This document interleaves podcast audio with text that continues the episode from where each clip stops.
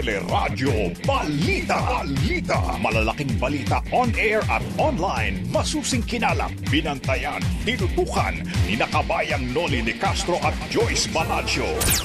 Sa Teleradyo Balita.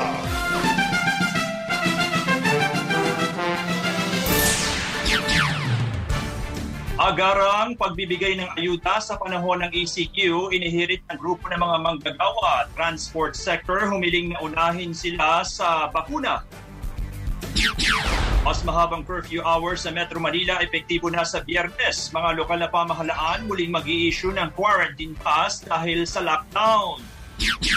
At Pinay boxer na si Nesty Pedestro Susunpok para sa gold medal sa Tokyo Olympics, Idilin Diaz magpapalit naman ng coach. Pangulong Duterte nagpaliwanag kung bakit binawi ang planong pagbasura sa VFA, donasyong Moderna vaccines ng Amerika handang salubungin ng Pangulo.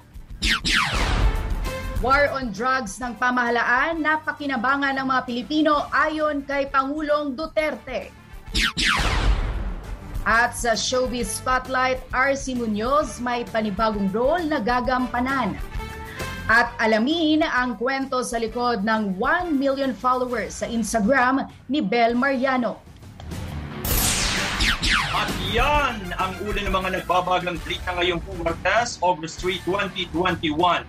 Tuloy pa rin ang aming pagpilingkod sa pamamagitan ng Teleradyo, EFC, Sky Cable Channel 26, at iba pang cable provider sa pangalan po ni Kabayang Noli de Castro. Ako si Johnson Manabat.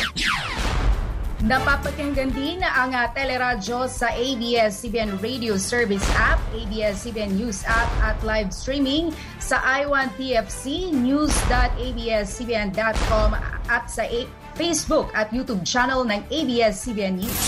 Sa pangalan ho ni Joyce Balancio, ako po si Raya Capulo. Sa detalye ng ating mga balita, Inihirit ng grupo ng mga manggagawa na agad may pamahagi ang ayuda para may magamit ng mga manggagawang maapektuhan ng lockdown sa Metro Manila. Sinabi ni Attorney Sani Matula ng grupong Nagkaisa Labor Coalition na isinusulong din nila ang 10,000 pisong unemployment assistance sa loob ng tatlong buwan para sa mga manggagawang mawawalan ng trabaho dahil sa pandemya. Marami pang manggagawa na hindi nakakuha ng ayuda hanggang ngayon. Kung uh, hanapan ng paraan, may paraan naman dyan. Lalong-lalo na yung bayanihan 1 ng bayanihan 2 ay may mga bilyong mga kapirahan na hindi nagastos. So kung tama yung aking estimate, ano, mga 160 billion pa ata hindi nagastos. Tiniyak naman ni Presidential Spokesperson Harry Roque ang cash assistance na tig isang libong piso kada individual o hanggang apat na libong piso kada pamilya sa mga apektado ng lockdown. Sigurado pong ibibigay yan. Ang hindi lang sigurado, saan kukunin, pero ang mandato ng presidente, umanap kayo ng pera, magkakamiting po ng 1.30 ngayon sa DBM at malalaman po natin kung saan nila kukunin yan. Pero ang siguradong sigurado, walang ECQ na walang ayuda at ninanais po natin mabigay po itong ECQ sa lalong mabilis na panahon bago pa po mag-lockdown. Sa panayam ng teleradyo, sinabi ni Metro Manila Council Chairman at Paranaque Mayor Edwin Olivares na tutulong na rin ang mga lokal na pamahalaan sa pangangalap ng pondo para sa kanilang mga residenteng apektado ng lockdown. Pero kami po sa LGU, sa LGU, naghahanap din po kami ng pondo para magkaroon rin po ng ayuda ang ating mga kababayan. At in fact, ang Paranaque po, kanina nag-meeting po kami ng aming finance committee, yung aming budget officer, sabi ang ating treasurer, nag-allocate na rin po kami ng pondo para magbigay po na ayuda.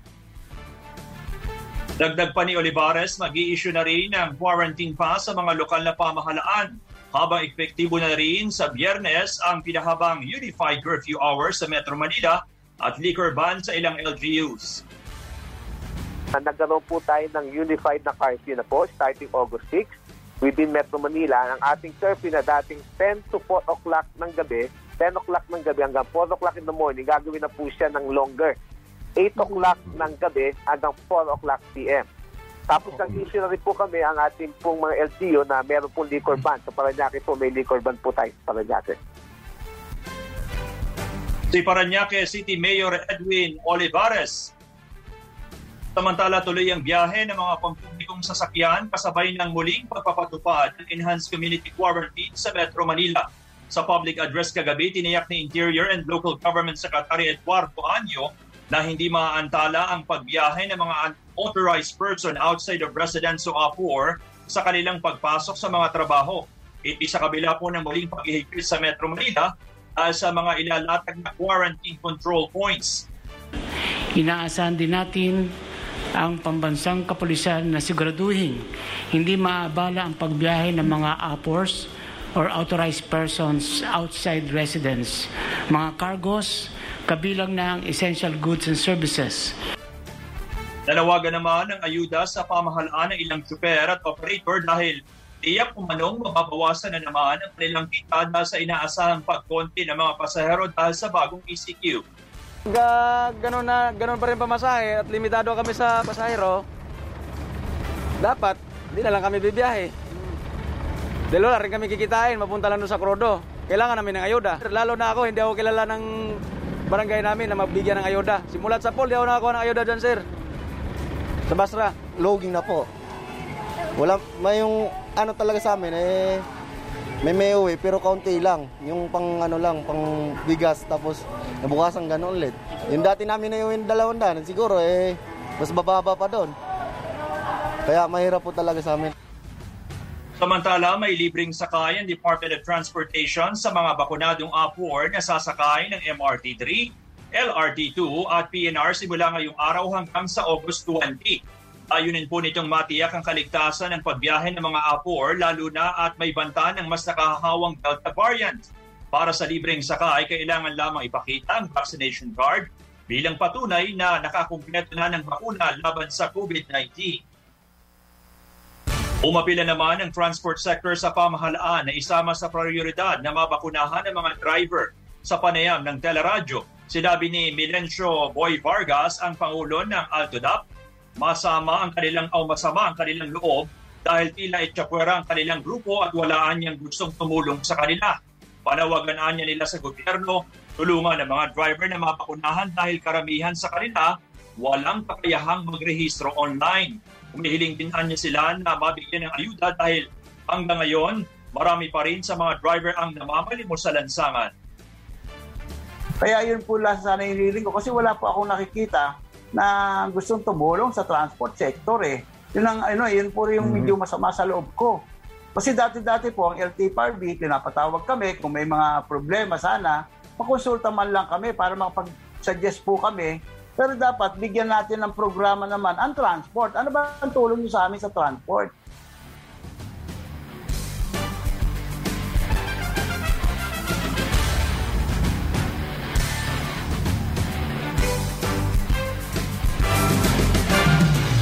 Si Milencio Boy Vargas ang Pangulo ng Altodap. Samantala, iniyak naman ni Cabinet Secretary at IATF Co-Chairman Secretary Carlo Nograles na kasama sa listahan ng prioridad na mabakunahan ng mga nasa transport sector at mayroon ding anyang nakalaang ayuda sa bawat lokal na pamahalaan ng mga PUB driver.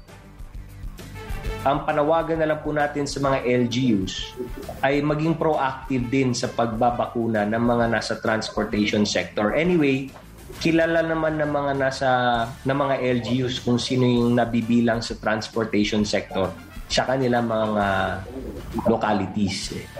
So, but but uh, ang ang ano ko lang, ang point ko lang diyan is kabahagi at kabilang na po sa A4 naman ang ating mga nasa transport sector. Si Cabinet Secretary at Co-Chairman Carlo Nograles Kabi-kabilang checkpoint na ang ipinwesto sa mga boundary ng NCR Plus kasunod ito ng ipapatupad na ECQ sa Metro Manila sa Biyernes, August 6. Tanging mga authorized persons outside residence o APOR ang papayagang makatawid sa mga border ng Pampanga at Bulacan. Cavite at Batangas. Nanawagan naman si Interior Secretary Eduardo Anyo sa publiko na sumunod sa mga panuntunan sa panibagong paghihigpit sa Metro Manila. Para sa kaligtasan ng mamamayan, kailangan natin ipatupad ang hard lockdown sa NCR at hinihingi natin ang pangunawa at kooperasyon ng lahat ng ating mamamayan, lalo na sa NCR upang labanan natin ang sinasabing Delta variant na kumakalat na po dito sa ating bansa. Naglabas naman ng executive order si Pampanga Governor Dennis Pineda tungkol sa mahigpit na pagpapatupad ng health protocols. Magpapatupad din anya ng curfew mula 10pm hanggang 5am sa buong probinsya. Ang mga biyaherong manggagaling sa mga lugar na nasa GCQ at ECQ kailangang magpakita ng negative na RT-PCR o antigen test result apat na putwalong oras bago pumasok ng lalawigan. Ito pong situation natin right now, masyado pong mabigat tong dating ng variant na to. Yung nangyayari po right now sa Metro Manila, hindi po malabo na mangyari sa atin sa probinsya. Sa Cavite, checkpoint sa mga barangay na may matataas na kaso ng COVID ang ipatutupad sa IMOS. Kabilang narito ang mga barangay na Anabu 2B, Buhay na Tubig, Karsadang Bag- Bago 2, Pasong Buaya 2 at Anabu 2D. Sa Bacoor City, nadagdagan pa ang bilang ng mga naka-lockdown na lugar dahil sa mga naitalang bagong kaso ng Delta variant. Habang sa Laguna na naka-MECQ magpapatupad ng 8pm hanggang 5am na curfew. Iginit ni Food and Drug Administration Director General Eric Domingo na bagamat bahagyang humihina ang epekto ng bakuna sa Delta variant, epektibo pa rin ito para maiwasan ang pagkakaospital at pagkakaroon ng severe symptoms ng COVID-19. Sa public address kagabi, inihalimbawa ni Domingo ang mga naitalang kaso ng Delta variant sa Philippine General Hospital kabilang na ang mga health workers na tinamaan ng virus. Dahil dito patuloy namang hinihikayat ni Domingo ang publiko na magpabakuna laban sa sakit. Yun naman pong mga unvaccinated, kung titingnan po natin, yun pong labing anim na hindi healthcare workers, none of them were fully vaccinated. At kung titingnan po natin yung category, yun pong asymptomatic, isang unvaccinated, yung mild, karamihan po dito yung mga vaccinated and some of the unvaccinated. Pero yun pong mga severe at saka yung mga critical, either unvaccinated po ito or partially vaccinated lamang. Talaga pong hindi po yung, yung mga fully vaccinated, hindi po nagkaka-severe disease at hindi po namamatay. Tiniyak naman ng Pangulong Duterte na mababakunahan ang lahat ng mamamayang Pilipino pero inuuna muna anya ang mga lugar na nakararanas ng COVID surge dahil limitado pa rin ang supply ng bakuna sa ngayon. Uh, we are always conscious of our duty to protect all Filipinos. But then it's not it's, it's not uh, it's not the way of saying to protect that we give all because we cannot have the vaccines. Kailangan natin na dahan-dahan lang. Yung una natin yung mga mainit na lugar. Tapos as the supplies come in, we are uh, buying, we have the money. Uh, Secretary Dominguez assured us, we are buying. At kung parami ng parami yan, pa, it will be distributed to all of the local government units, including the far-flung areas na hindi na maabot. We will see to it. Si Pangulong Duterte. Aabot na sa higit 20,800,000 doses ng COVID-19 vaccines ang naiturok sa bansa. Sinabi ni Vaccine Czar Secretary Carlito Galvez Jr. na mula sa nasabing bilang, 9,115,963 na ang fully vaccinated, habang higit 11.7 million ang nakatanggap ng first dose. Ayon kay Galvez, kapansin-pansin ang pagtaas sa bilang ng mga nagpapabakuna kada araw. Gayunman, aminado siyang mataas pa rin ang vaccine hesitancy pagdating sa hanay ng mga senior citizens. Ang talagang medyo challenge po natin itong uh, sa senior citizens. Nakikita natin na hindi pa umaangat ang uh, first dosing natin. Uh, dati uh, uh, almost 2 million tayo. Ngayon uh, hindi tayo umangat. Kukunti lang po ang ating nabakunahan because of uh, some uh, sort of uh, hesitancy sa ating mga A2. Si Vaccine Czar Secretary Carlito Galvez Jr. Sa pagtatapos ng Agosto, target umano ng pamahalaan na paakyatin sa 15 million ang bilang ng fully vaccinated na mga Pilipino at full protection sa mga healthcare workers. Samantala, pumalo na sa 1,605,762 ang kabuang bilang ng mga kaso ng COVID-19 sa bansa. Iti matapos madagdagan ng 8,617 na mga bagong kaso sa ikaapat na sunod na araw na higit 8,000. Mula sa nasabing bilang, 28,093 ang namatay. Habang higit 62,000 pang active cases o nagpapagaling habang 1,515,000 na ang total recoveries. Minado naman ng Department of Health na nakikita na ang pagdami ng mga nagkakasakit ng COVID-19 sa malaking bahagi ng bansa. Pero giit ni DOH Undersecretary Maria Rosario Berhere, wala pa sa kritikal na antas ang healthcare utilization ng bansa na isa sa tinitingnan factor para masabing may surge na ng sakit. Kalahati na po ng mga probinsya natin, ng mga highly urbanized cities and independent component cities, kalahati na po sila ay nagpapakita na ng mga pagtaas ng kaso. Unang-una, alam natin there is this variant of concern dito sa atin and that is the Delta variant. And we know, itong Delta variant, very transmissible siya. 60 to 100% more transmissible. Nagbabala naman ang palasyo na posibleng mapalawig ang ECQ kung hindi mapigilan ang pagdami ng mga kaso ng COVID-19. Kaya pakiusap ng Malacanang, mas mabuting magdeklara na rin ng household lockdown ng bawat pamilya para lalo pang makaiwas sa panganib ng mas nakahawang variants ng COVID-19. Ito pong dahilan kung bakit naggawa tayo ng additional and um, and heightened restrictions. Inaasahan po natin sa pamamagitan ng one week additional and heightened restrictions and two weeks ECQ, mapapababa natin ang mga kaso by end of September na mga mahigit kumulang 25,000 po siguro no or even less. So inaasahan natin na itong heightened and additional restriction eh sana maging katumbas na ng isang linggo na rin ng ECQ. The presidential spokesman Harry Roque Inamin ni Health Secretary Francisco Duque III na posibleng Delta variant na ang nasa likod ng tumataas na namang mga kaso ng COVID-19 sa bansa.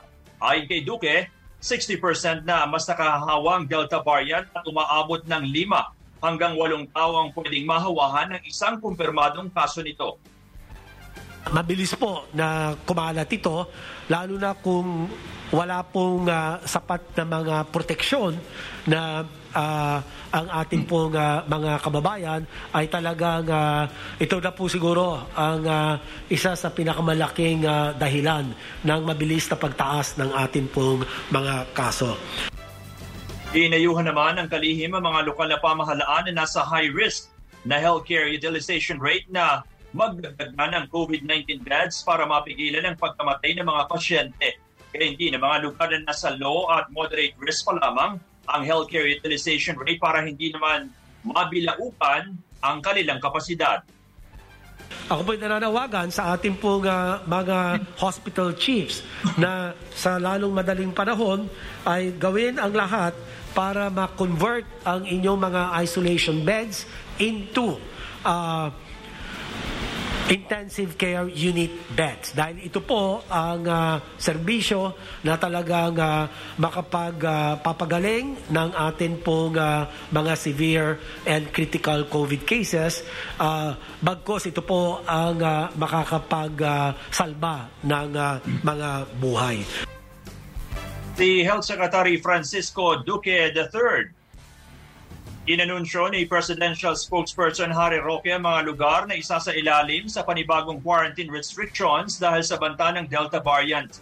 Sa public address kagabi, sinabi ni Roque na una nang inilagay sa Enhanced Community Quarantine na tatagal hanggang August 7 ang Iloilo City, Iloilo Province, Cagayan de Oro City at Hingoog City habang magsisimula namang ipatupad ang ECQ sa Metro Manila mula August 6 hanggang 20. Ipapatupad naman ang MECQ hanggang August 15 sa Apayao, Ilocos Norte, Bataan, Laguna at Aklan, gayon din sa Lapu-Lapu City, Mandawi City at Cebu City. Sasa ilalim naman sa GCQ with heightened restrictions hanggang August 15 ang mga lugar sa Ilocos, Cagayan, Bulacan, Cavite, Rizal, Lucena City, Naga City, Antique, Bacolod City at Capiz. Kabilang din ang Negros Oriental, Cebu Province, Zamboanga del Sur, Misamis Oriental, Davao City, Davao del Norte, Davao Occidental, Davao de Oro at Butuan City.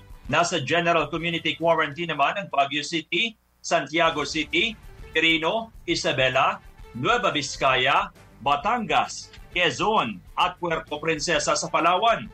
Gayun din ang Guimaras, Negros Occidental, Zamboanga Sibugay, Zamboanga City, Zamboanga del Norte, Davao Oriental, Davao del Sur. Ilalagay din po sa GCQ ang Quezon City, Sultan Kudarat, Sarangani, North at South Cotabato.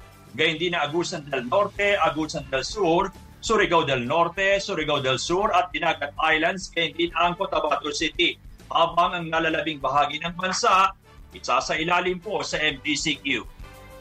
Uh, ang NCR po ay magpapasailalim ng sa GCQ with heightened restrictions with additional restrictions sa August 1 to 5. Ang pagkakaiba po niyan, wala po tayong uh, indoor at saka alfresco dining sa Metro Manila. Uh, wala rin po tayong mass gatherings. Ang mga religious uh, worship po ay online lamang. At uh, hindi na po po pwede ang non-essential travels papunta at palabas po ng Metro Manila plus areas.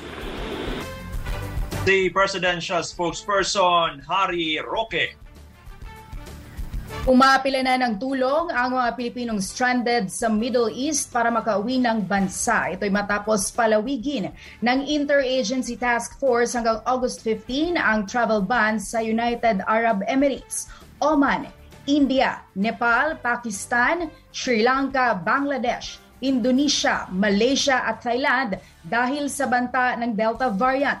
Apektado rin umano ang mental health ng ilan dahil makailang beses nang nakansila ang kanilang flight. Uh, sana po tulungan nila kami na makauwi sa makasama sa repatriation sa madaling uh, panahon dahil po na dito po sa Dubai mahirap po ang buhay. Ayon sa Konsulado ng Pilipinas sa Dubai at Northern Emirates, may anim na repatriation flights ngayong Agosto pero limitado muna sa priority groups ang pauuwiin. Yung mga kababaihan nating uh, uh, nagdada- nagdadalang tao, lalong-lalo na yung mga nasa third trimester o kaya second trimester, pati yung mga families with children, yung mga mag-overstay o yung mga nakansela na. Si Philippine Consul General for Dubai and Northern Emirates Paul Raimundo Cortez. Sa ngayon, may higit 6,000 Pilipino pa ang stranded sa UAE at Oman. Patuloy naman ang pag-uusap ng DFA at mga konsulado para sa pag-uwi ng mga Pilipino. Iginiti Pangulong Duterte na ang mamamayang Pilipino ang nakinabang sa kampanya ng pamahalaan laban sa ilegal na droga.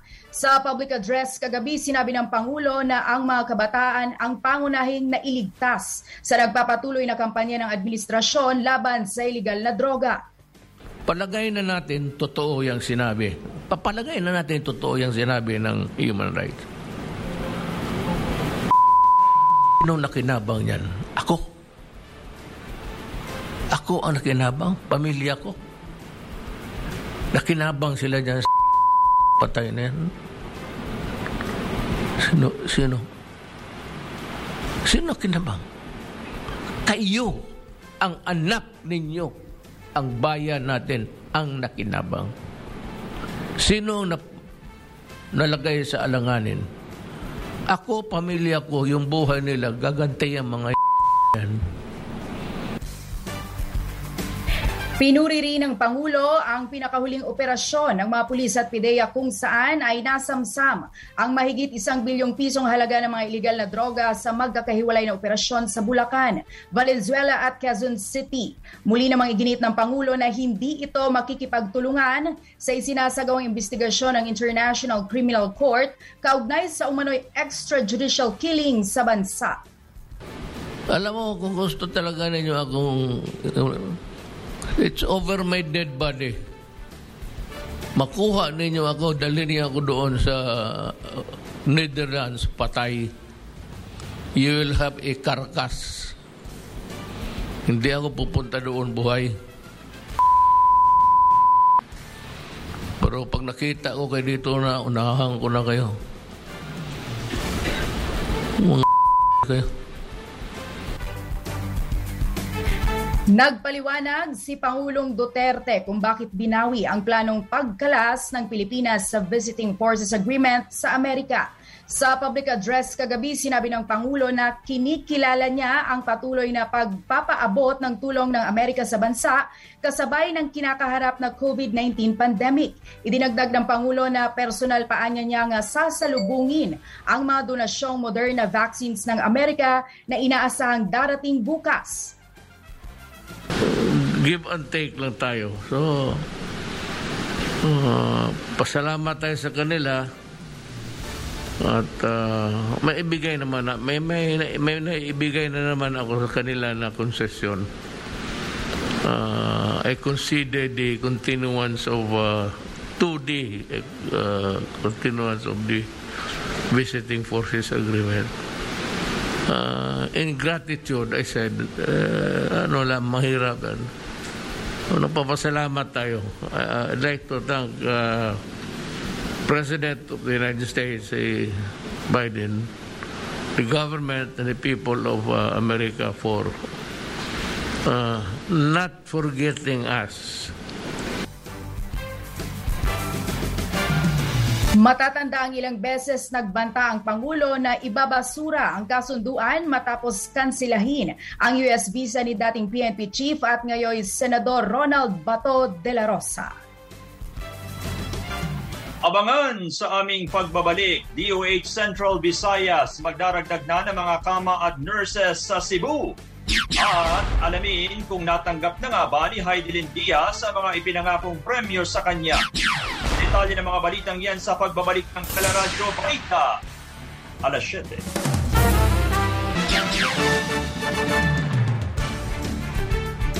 Oras natin, 7.32 na mga kapamilya at tuloy tayo sa mga balita. Suspendido na ang plenary session ng House of Representatives simula August 5 hanggang 20. Iti kasabay ng panibagong pagpapatupad ng Enhanced Community Quarantine sa Metro Manila. Sa inilabas na kautosan ni House Speaker Lord Alan Velasco, kansilado ang lahat ng sesyon sa nasabi mga araw at ang gagawing meeting ay sa pamamagitan na lamang muna ng video conferencing. Sarado rin ang lahat ng opisina sa Kamara habang obligadong sumailalim sa antigen test ang mga empleyado na kailangang personal na mag-report o pumunta sa Kamara. Samantala, sinuspindi na rin ng Senado ang kanilang sesyon hanggang August 23 kasabay ng bagong ECQ. Ayon kay Senate President Tito Soto, ito'y upang maproteksyonan ng mga empleyado laban sa banta ng mas nakahawang Delta variant. Samantala, manghihinayang umano si Pangulong Rodrigo Duterte kung mananalo bilang senador sa halalan si DPWH Secretary Mark Villar.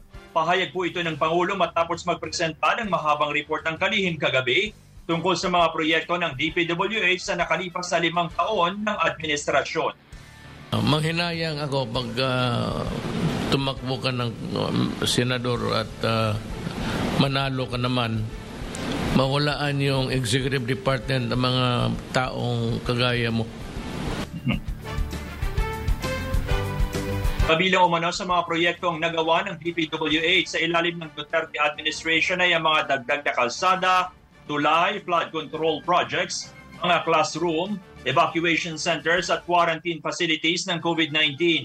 Hindi pa kinukumpirma ni Villar ang kanyang plano sa 2022 elections pero una na niyang sinabi na maglalabas siya ng desisyon kapag malapit na ang filing ng Certificate of Candidacy sa Oktubre.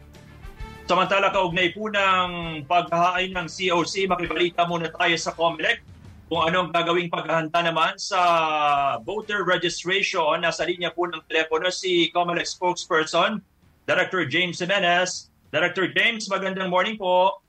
Magandang morning, Johnson. Good morning po. Opo, kasama po natin si Raya Kapulong. Uh, Director James, ano bang magiging epekto sa voter registration itong pagpapatupad ng ECQ starting August 6? Opo. Uh, good morning po, Ms. Raya. No? And, uh, good morning po. Bilang, tag- bilang tugon sa sagot mo, Johnson, uh, masususpend ang ah, trabaho sa mga opisina dito sa NCR ng, Com- ng opisina ng COMELEC. No? Dahil dyan, syempre, suspendido din ang voter registration during the period of the ECQ. So, yun ang nakikita nating uh, mangyayari ngayon. And hopefully, uh, magkaroon ng ano, no? magkaroon ng mga possible workarounds pero pinag-aaralan pa natin yung mga posibilidad sa ngayon. Opo. Ano magiging epekto ho dun sa target? Bagamat sabi niyo yata, eh, na-meet naman ninyo yung target na bilang ng mga magpaparehistrong bagong botante. Ano po? Oh, totoo po, lampas na lampas na rin naman tayo sa targets natin, pero syempre, um, patuloy nating hinihikayat yung mga kababayan natin, syempre dahil mas maganda, mas maraming botante. Kaya nga po, ang isa sa mga nakikita nating bright lights dito, eh una, eh hindi lang naman to, hindi naman to nationwide, no, so far. At least NCR pa lang ang affected uh, most urgently dito sa particular na imposition na to. Pangalawa, nakakasal na rin yung ating mga satellite registration sa mga areas paligid ng ano no ng NCR and some even in NCR meron pa rin mga nakaschedule na satellite. Of course, those will have to be rescheduled pero pagbalik na pagbalik natin from ECQ, eh ready naman kami to go na kaagad. Opo, kung magiging suspended ho pansamantala ang voter registration dahil sa ECQ, napag-usapan po ng Alpang Director James kung magkakaroon ng extension ng voter registration? Sa ngayon, Sir uh, Johnson, hindi pa hindi pa tayo nag-uusap ng ano, no, extension uh, for two reasons. Unang-una, na-meet na nga natin yung ating target and we are really just going for for the rest who haven't been registered yet. Pero pangalawa, nandyan din yung ano eh, yung timetable ng ng election preparation natin. Kung mapapansin mo, uh, last day ng voter registration kinabukasan, eh filing na ng COC kaagad.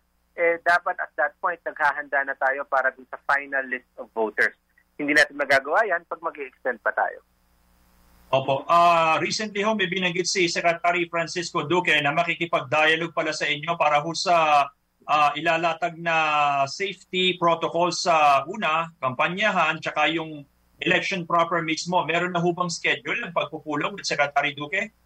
Uh, wala pa po, pero inaantabayan na natin 'yan at uh, actually nagsimula na kami mag-usap ng mga representante ng DOH patungkol precisely that, no? Uh, patungkol diyan talaga.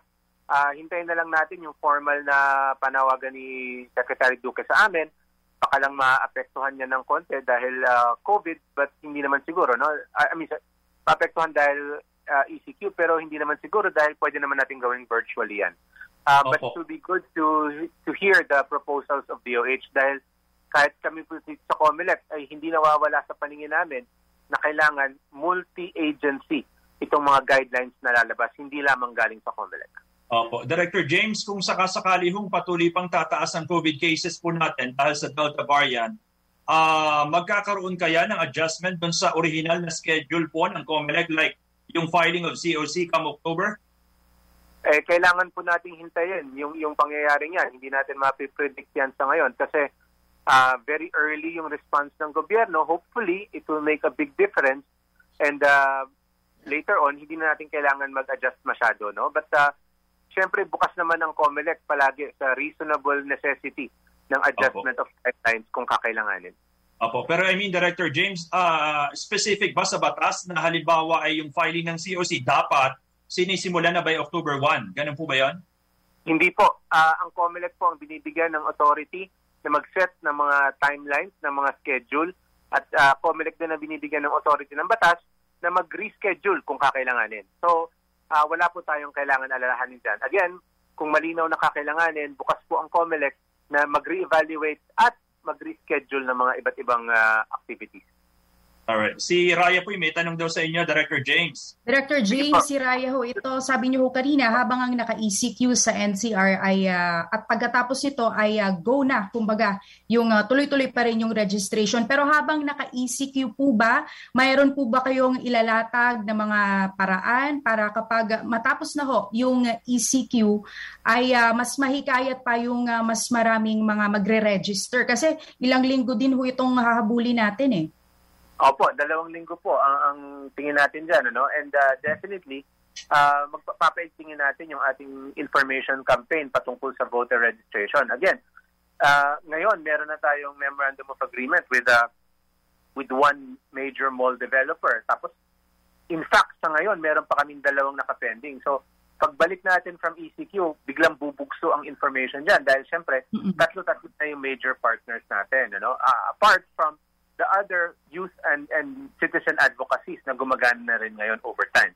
Um, I think what's what's uh, also important to note uh, para sa mga uh, naka ano no naka nag, nag-expect na magpaparehistro sila during the quarantine period eh naghahanap po tayo ng paraan para ma-facilitate yung kanilang uh, registration pa rin or na mas matiwasay silang maililipat ng magandang schedule. So hindi sana sila mag-aalala para dun sa mga uh, appointments na na-set na nila, eh talagang uh, sisikapin po nating i-honor lahat yon. Director James, isa pa hong concern ko na uh, madalas ko pong makita din habang nagpapa-register po yung uh, ibang uh, gustong bumoto sa iba pong uh, registration office po ay uh, yung protocol ay uh, hindi na po uh, striktong nasusunod. Eh may uh, Delta variant na po tayo at sinabi nga po ng DOH, ilang segundo lang ay uh, pwede ka nang uh, ma-infect o mahawa. So maghihigpit din po ba tayo sa mga protocol na ipapatupad? Actually, yan po ang isa sa mga dahilan kung bakit mahalagang mag-suspend muna tayo sa ngayon. Ano? Dahil syempre, kailangan nating i-reset yung ating mga protocols, yung mga procedures natin. Kasi tama kayo eh. Sa dami ng taong dumarating ngayon, dahil of course, last last two months na eh, talagang yan naman talaga ang, ang uh, pattern ng mga Pilipino, no? Pag magde-deadline, dyan magdadagsaan. Dahil dyan, talagang nahihirapan kami na mag-control ng, uh, ng health protocols natin or mag, mag uh, mag-enforce ng health protocol. So magandang magsususpend tayo for a while. And then, when we come back, katulad ng binanggit nyo, mas stricto na kami lalo, di ba? Again, we have to prioritize kasi health eh, over, over uh, really letting people register. Kailangan natin ng disiplina para meron tayong safety sa mga registration centers natin. Okay. Maraming salamat ho, Director James Jimenez. Maraming salamat din, Raya at Johnson. Yan po si Director James Jimenez, ang spokesperson ng COMELEC. Samantala, nagpatupad na naman ng dagdag presyo sa produktong petrolyo ang mga kumpanya ng langis. Nauna nang nagtaas ang Chevron kaninang alas 12 ng hating gabi ng piso at 5 sentimos sa kada litro ng gasolina habang 80 sentimos ang itinaas ng diesel at 75 centavos naman sa kada litro ng kerosene. Sinundan ito ng iba pang kumpanya ng langis kaninang alas 6 ng umaga. Ayon sa mga eksperto, ang panibagong oil price hike ay dahil lumabo ang uh, negosasyon sa pagitan ng Amerika at Iran kaugnay ng oil embargo.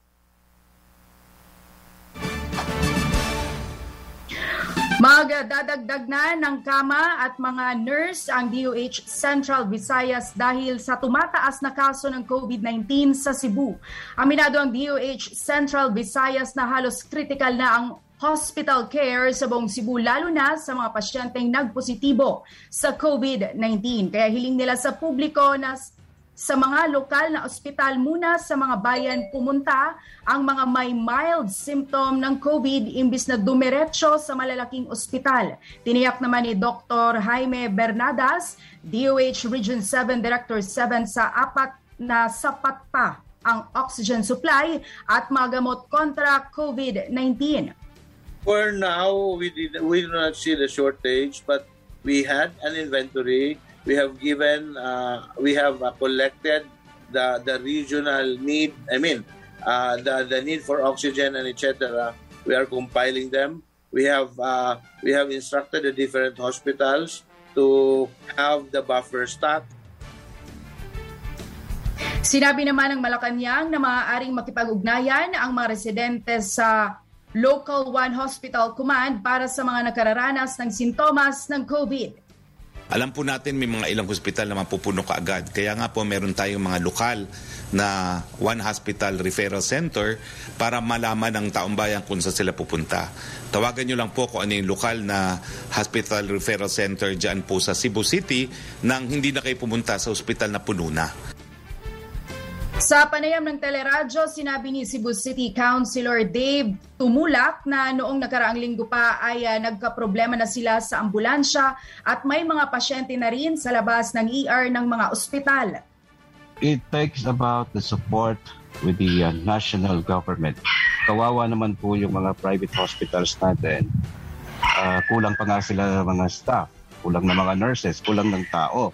So it needs the intervention of the national government to support not only private hospital but also includes our public hospital. Sinabi rin ni Councilor Tumulak na punuan na rin ang mga sementeryo sa dami ng namamatay sa COVID. Dalawang rural cemetery na lang anya ang maluwag pa sa ngayon.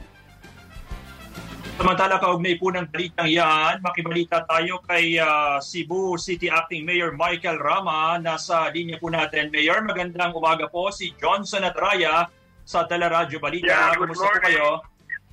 Mabuti naman. Uh, Opo, Mayor, anong latest report sa what's going on? Ryan, Opo, anong latest report sa inyo, Mayor, ng mga administrators ng mga ospital sa inyong nasasakupan? Ilan ang fully, uh, uh, ilan ang punuan na, Mayor? Ang totoo, we've always been in contact with all of them. And we recognize that we need to address and we are continuously addressing yung issue ng critical care occupancy rate. Hmm. Kaya in the days to come po, Johnson and Rhea, we will be opening our field hospital, so to speak, helped even by Senator Red Cross Azar, Senator Dick Gordon. And we will be doing it sa aming malaking sports complex that will be Opo. bringing, yeah, that will be bringing the asymptomatic, yung mild, and may perhaps moderate para yung mga hospital natin will reduce yung pagka-overwhelm. Pangalawa, kahapon, nag-meeting kami, one Cebu, one voice approach. And that was presided by Secretary Mike Tino. Saka nandun yung governor, saka yung police, US, with the, we call it, uh, um, shall we say, um, Rai City Mayor. Our discussion for commonality and even including wanting to really resolve seriously yung issue ng overwhelming ng hospital. Sa Cebu City naman, we already have approved 4 point something billion and we even segregated more than a billion which include finishing our hospital. At the same time while we are finishing our new hospital we are opening first, second, and third floor ng existing ongoing hospital construction para matransfer namin yung nandun sa temporary hospital sa kanyang one building sa temporary hospital po in the days to come we will convert that into what we call the new COVID home patient. Opo. And we have also a big facility which we will have a paradigm or a redirected approach. Eh, malaki yung area doon. Dami yung container doon na from the DPWH. Ah, Opo, Mayor, kayo, kayo po ba, Mayor, ay aapila pa sa regional IATF or sa IATF na mabago yung inyong kasalukuyang quarantine status o mas okay sa inyo na mas higpitan pa? Sa totoo, we all as one island nag-appeal. Pero sa akin, uh, we are not going to be too in a hurry. But in due time, once all of the CDMF, especially issue ng oxygen, at saka issue ng medical staff. Kaya po Opo. nananawagan, nanawagan ako. As acting mayor, nanaw, nananawagan ako mismo sa the whole island of Cebu. Kasi marami pa naman nurses at saka medical staff hindi lang nagtatrabaho na. Let them go out and bring their sense of volunteerism para hindi na tayo mag-worry on counting dead people. Hindi na tayo mag-worry seeing pictures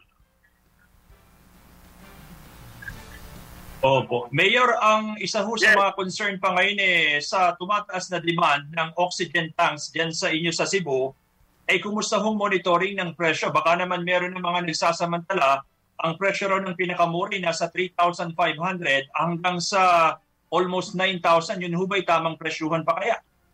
Alam mo, dapat papasok ng DTI dyan. You know, hindi naman po pwedeng ako maging DTI. DTI set the pricing. Number two, the police are around. Let DTI connect with the police so that it can now be implemented for purposes of arresting whoever would take advantage. Pero yung issue ng oxygen, uh, that's being tackled by our One Cebu Island discussion with the Secretary Mike Dino and the governor now will also be meeting with all these oxygen supplier. While sa Cebu City po, we already have taken steps sa ating Emergency Operation Center which is headed by Brigadier General retired Mel Feliciano Oh. regarding the matter about medical oxygen requirement. We are on top of this matter po. Po, pero ngayon ho, Mayor, eh, may assurance ba kayong natatanggap sa mga supplier ng medical oxygen na yan na sapat ang magiging supply po ninyo? Dahil baka tataas pa raw ang COVID cases po natin because of Delta variant. Alam mo, pag wala lang yung mag, mag, mag, samantala, sapat na sapat yan. Kasi hindi naman tayo at the situation kagaya noon. You know, if you're talking about range, because I was asking for an assessment. Opo. The last time, it was 18,000 8,000 to 9,000 yung first spike. Tapos Mm. yung second spike, 13,000. Eh ngayon, we do not reach aabot doon. Mga, I think we are already somewhere 5 or 8,000. But the intervention, iba ito ngayon, uh, Richard and kaning Jo- John, John and Rhea, because Mhm. para itong para itong uh, movie, eh, review to review. Uh, after having seen the movie, meetingin tayo ng another time na review. Pero, ang nagkakaiba, Delta to, Delta. Hindi ito yung virus noon na pinag-uusapan. The transmission is very fast, the progression is very fast, kaya aggressive yung gagawin namin sa Cebu City. And aggressive din ang gagawin namin ang One Cebu Island. Alright. Sige po, Mayor, maraming maraming salamat sa oras po ninyo at mag-iingat din po. Kayo ba'y vaccinated na pala, Mayor? Fully vaccinated na po. Fully vaccinated. Sinovac, April 20, left arm, May 20, right arm. Opo. Mayor, for the record lang daw, ilan daw ho ang ah, ospital na punuan na dyan sa Cebu? I, I was told about three, but there are 15 hospitals in the city of Cebu. And even So, marami- including, yeah, marami yan. 15 Okay. or including the whole island, 15. Marami po, Alright. marami. Ang pinaka-importante lang, medical staff. Ayun. Medical staff. Yun, panawagan. Ah, Johnson, Ria, sabihin mo panawagan, the whole island. Let them come to my office. I'm around. Let them be volunteers. And in addition, the city government will give them incentive. Ayun. We will give them incentive. Mm-mm. Sige po. Mayor, daghang salamat po. Mag-iingat po kayo. Walang anuman. God bless. Dasal. Bye-bye. Babay ho si ah, Acting Mayor Michael Rama diha sa Cebu. Oras po natin, 7.53. Tuloy tayo sa iba pa mga balita. Patuloy umanong nadadagdagan ng bilang ng mga pasyente ng COVID-19 sa UP Philippine General Hospital. Ayon kay UP PGH spokesperson Dr. Jonas Del Rosario, lumobo na sa 143 ang bilang ng COVID-19 patients na naka-admit sa kanilang ospital. Sa ngayon, higit kalahati na ng 250 COVID-19 beds ng UPPGH ang okupado. Ay naman sa Department of Health, nananatili sa 50% ang National Healthcare Utilization Rate. Matadagdagan pa ng ICU beds ang karag- ah, kagawaraan para sa ilang government hospital sa Metro Manila. Posible umanong makaapekto sa credit rating ng bansa kung dadagdagan pa ng gobyerno ang ipamamahaging ayuda sa mga apektado ng ECQ o lockdown. Ayon sa financial expert na si April Lynn Tan, bagamat mahalaga ang ayuda, pagbabakunaan niya ang mas dapat pagtuunan ng pansin ng pamahalaan. we're under threat already of a ratings downgrade. So, if you are too generous this time around, me- medyo careful na si government eh. Kasi bibigay sila eh, potentially we could eh, get into a downgrade. So, I think the attitude of the government or at least the economic managers is, you know, eh, let's uh, focus on, um, you know, rolling out this vaccination process as fast as we can and vaccinate as many people while we're on lockdown. Kaugnay po niyan, pinamamadali na ni House Deputy Minority Leader at Bayan Muna Congressman Carlos Zarate ang pagsusumite ng BBM sa Kamara ng 2022 National Budget. Hindi para umano matugunan na ang pangangailangan ng bansa laban sa pandemya. Kasalukuyang naka-medical leave si Budget Secretary Wendell Avisado dahil sa COVID-19 infection. Pero tiniyak niyang isusumite ng BBM sa Kamara ang kopya ng budget bago mag-August 25. Naniniwala ang health reform advocate na si Dr. Tony Leachon na may local transmission na ng Delta variant sa bansa. Sa panayam ng uh, teleradyo, sinabi ni Leachon ang pagtaas ng kaso ng COVID-19 sa National Capital Region at sa iba pang panig ng bansa ay may kaugnayan sa Delta variant. Iginiit ni Leachon dapat aminin ng Department of Health ang problema dahil kung patuloy lang anya nila itong itatanggi ay mahihirapan talaga ang bansa na masolusyonan ang pandemya. Yung surge na yan, sa kanino mo i-attribute yung rapid transmissibility? Diba? Wala kayong attribute. It's, it's because of the Oo. Delta variant. So I mean, logical tayo. So if we don't admit na meron tayong ah, transmission locally, eh bakit tayo mag ecq yun August 6 to August 20? Diba?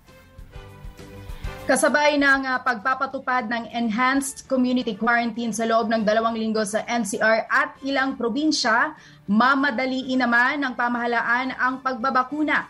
Sa panayam ng teleradyo, sinabi ni Presidential Advisor for Entrepreneurship Joey Concepcion na dahil maraming bakuna ang inaasahang darating sa mga susunod na linggo, mas marami ang pwedeng mabakunahan. itong two-week lockdown, hindi naman solution, this is not the solution to get rid of uh, itong uh, Delta variant. No? This is the solution to weaken the Delta variant. So itong mga bakuna natin, mauuna sa katawan ng mga unvaccinated. So sino mauuna sa katawan ng mga vac- unvaccinated? Si Delta or si uh, yung mga bakuna natin? Si Presidential Advisor for Entrepreneurship Joey Concepcion. Nabigo si Carlos Yulo na masungkit ang gintong medalya para sa men's vault final sa Tokyo Olympics. Nagtapos si Yulo sa ikaapat na pwesto sa nasabing event. Bagamat bagong uh, makapag-uwi o bigong makapag-uwi ng medalya, nangako naman si Yulo na babawi sa Paris Olympics sa 2024. Bukod kay Yulo, hindi rin nakaabante si Christina Nat sa semifinals ng Olympic 200 meters event. Nakatakda namang lumaban ngayong araw para sa gintong medalya si Nesty Petesio laban sa Japan at EJ Obiena na sasabak din sa finals ng Olympic vault event. Samantala, magpapa, magpapalit ng coach ang kauna-unahang Olympic gold medalist na si Heidelin Diaz. Sa panayam ng teleradyo, sinabi ni Diaz na tapos na ang kontrata ng kanyang Chinese coach at gusto nitong makauwi sa kanyang pamilya na matagal niyang hindi nakasama. Tatayong coach ni Heidelin ang kanyang boyfriend na si Coach Julius. Uwi si Coach Gao Mhm. ah, sa sa China kasi gusto niyang makasama ang family niya. So, 'di ba, um, ilang years din siyang hindi nakauwi. So, um, so he decided na kailangan niya nang mag uh, umuwi at mag-end na ang kontrata kasi gusto niyang makasama ang family niya. Sinabi pa ni Heidi Lee na sa mga premyong ipinangako sa kanya 10 milyong piso mula kay MVP pa lang ang hawak niya. Tiniyak din ni Heidi Lee na ibabahagi niya ang kanyang mga napanalunan sa kanyang team at pagtulong sa komunidad. Yung first na gagawin ko, magta-tight. Tapos, tapos um, ah, mag-ipon. Mag-ano? Tapos, Sorry, sorry, mag-ano? Ma- Tight. Tights. Ah, tighting. Tighting. Okay, Oo. okay, okay. Sige, go. Ah, then, um, ayun, um, give back to community. And then, sa mag-ipon din ako.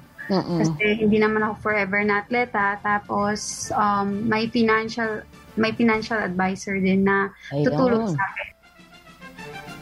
Inamin naman ni Heidi Lee na namimiss niya na ang kanyang mga pamangkin pero wala pang katiyakan kung kailan siya uuwi ng Zamboanga.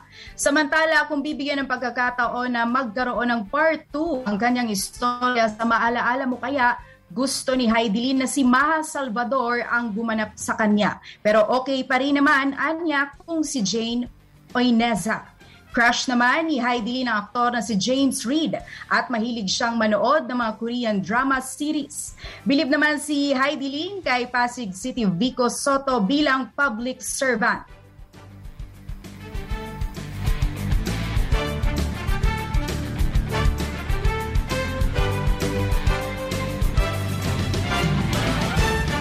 Abangan sa aming muling pagbabalik sa Maynila, Chinese national patay matapos barilin ng riding in tandem. Kakapis, pagtatalo ng dalawang lasing na uwi sa saksakan, isa ang patay. Yan at ilan pang tampok na balita sa pagbabalik ng Teleradyo Balita. Alamin po muna natin ang latest sa mundo ng showbiz sa ating showbiz spotlight mula kay Miss Tina Marasigan. Spotlight! Good morning sa inyong dalawa, Johnson and Raya. Ito na ang ating showbiz spotlight. May bagong role na gagambanan ang kapamilya actress na si RC Munoz. Napili si RC bilang ambassadress ng DILG para sa kampanya nito sa mass vaccination kontra COVID-19. Ako po si Sergeant Munoz ng Philippine Air Force para sa kampanya na disiplina muna na pinangungunahan ng DILG. Proud po akong sabihin na bakunado na ako laban sa COVID-19. Naging sergeant o sarhento ng Philippine Air Force Reserve Command si RC noong 2020 matapos ang kanyang basic citizen military training. Hinimok ng aktres ang mga Pilipinong hindi pa bakunado na magpabakuna na po para maproteksyonan ng sarili at pamilya laban sa virus. Nakatakdang mag-ikot sa iba't ibang lugar si RC para kumbinsihin ang mga tao na magpabakuna. Samantala, showbiz spotlight din ang 1 million followers na meron na sa Instagram ang kapamilya breakout star na si Belle Mariano. Ilang fans ni Belle ang nag-celebrate sa social media kaya naging trending topic pa sa Twitter ang tagline na 1 million loves for Belle. Umabot ng isang milyon ang followers ni Belle isang araw matapos ang finale ng seryeng He's Into Her kung saan nagkatuluyan ang kar- karakter nila ng ka-love team na si Doni Pangilinan. Sa kanyang huling Instagram post, nakalagay ang caption na hanggang sa muli, kasama ang nakatalikod nilang larawan ni Donnie. Yan din ang sasabihin ko sa inyong dalawa, Johnson and Raya. Hanggang sa muli, magkikita rin tayo face-to-face. Pero sa ngayon, online muna to keep our safety. O kayo ha, mag-iingat kayo sa mga coverage nyo. And I miss you both. Eto po, si Tina Marasigan para sa Showbiz Spotlight nagsasabing work hard, work smart, and have a good heart. Back to you, Raya and Johnson. Thank you, Tina. At mag-iingat din. Yan ang mga nagbabagang balitang itinampok sa Teleradyo Balita ngayong Martes, August 3, 2021. Ako po si Johnson Manabat. Ako naman si Raya Kapulong. Tutok lamang po kayo, susunod na ang programang Kabayan kasama si Danny Buenafe.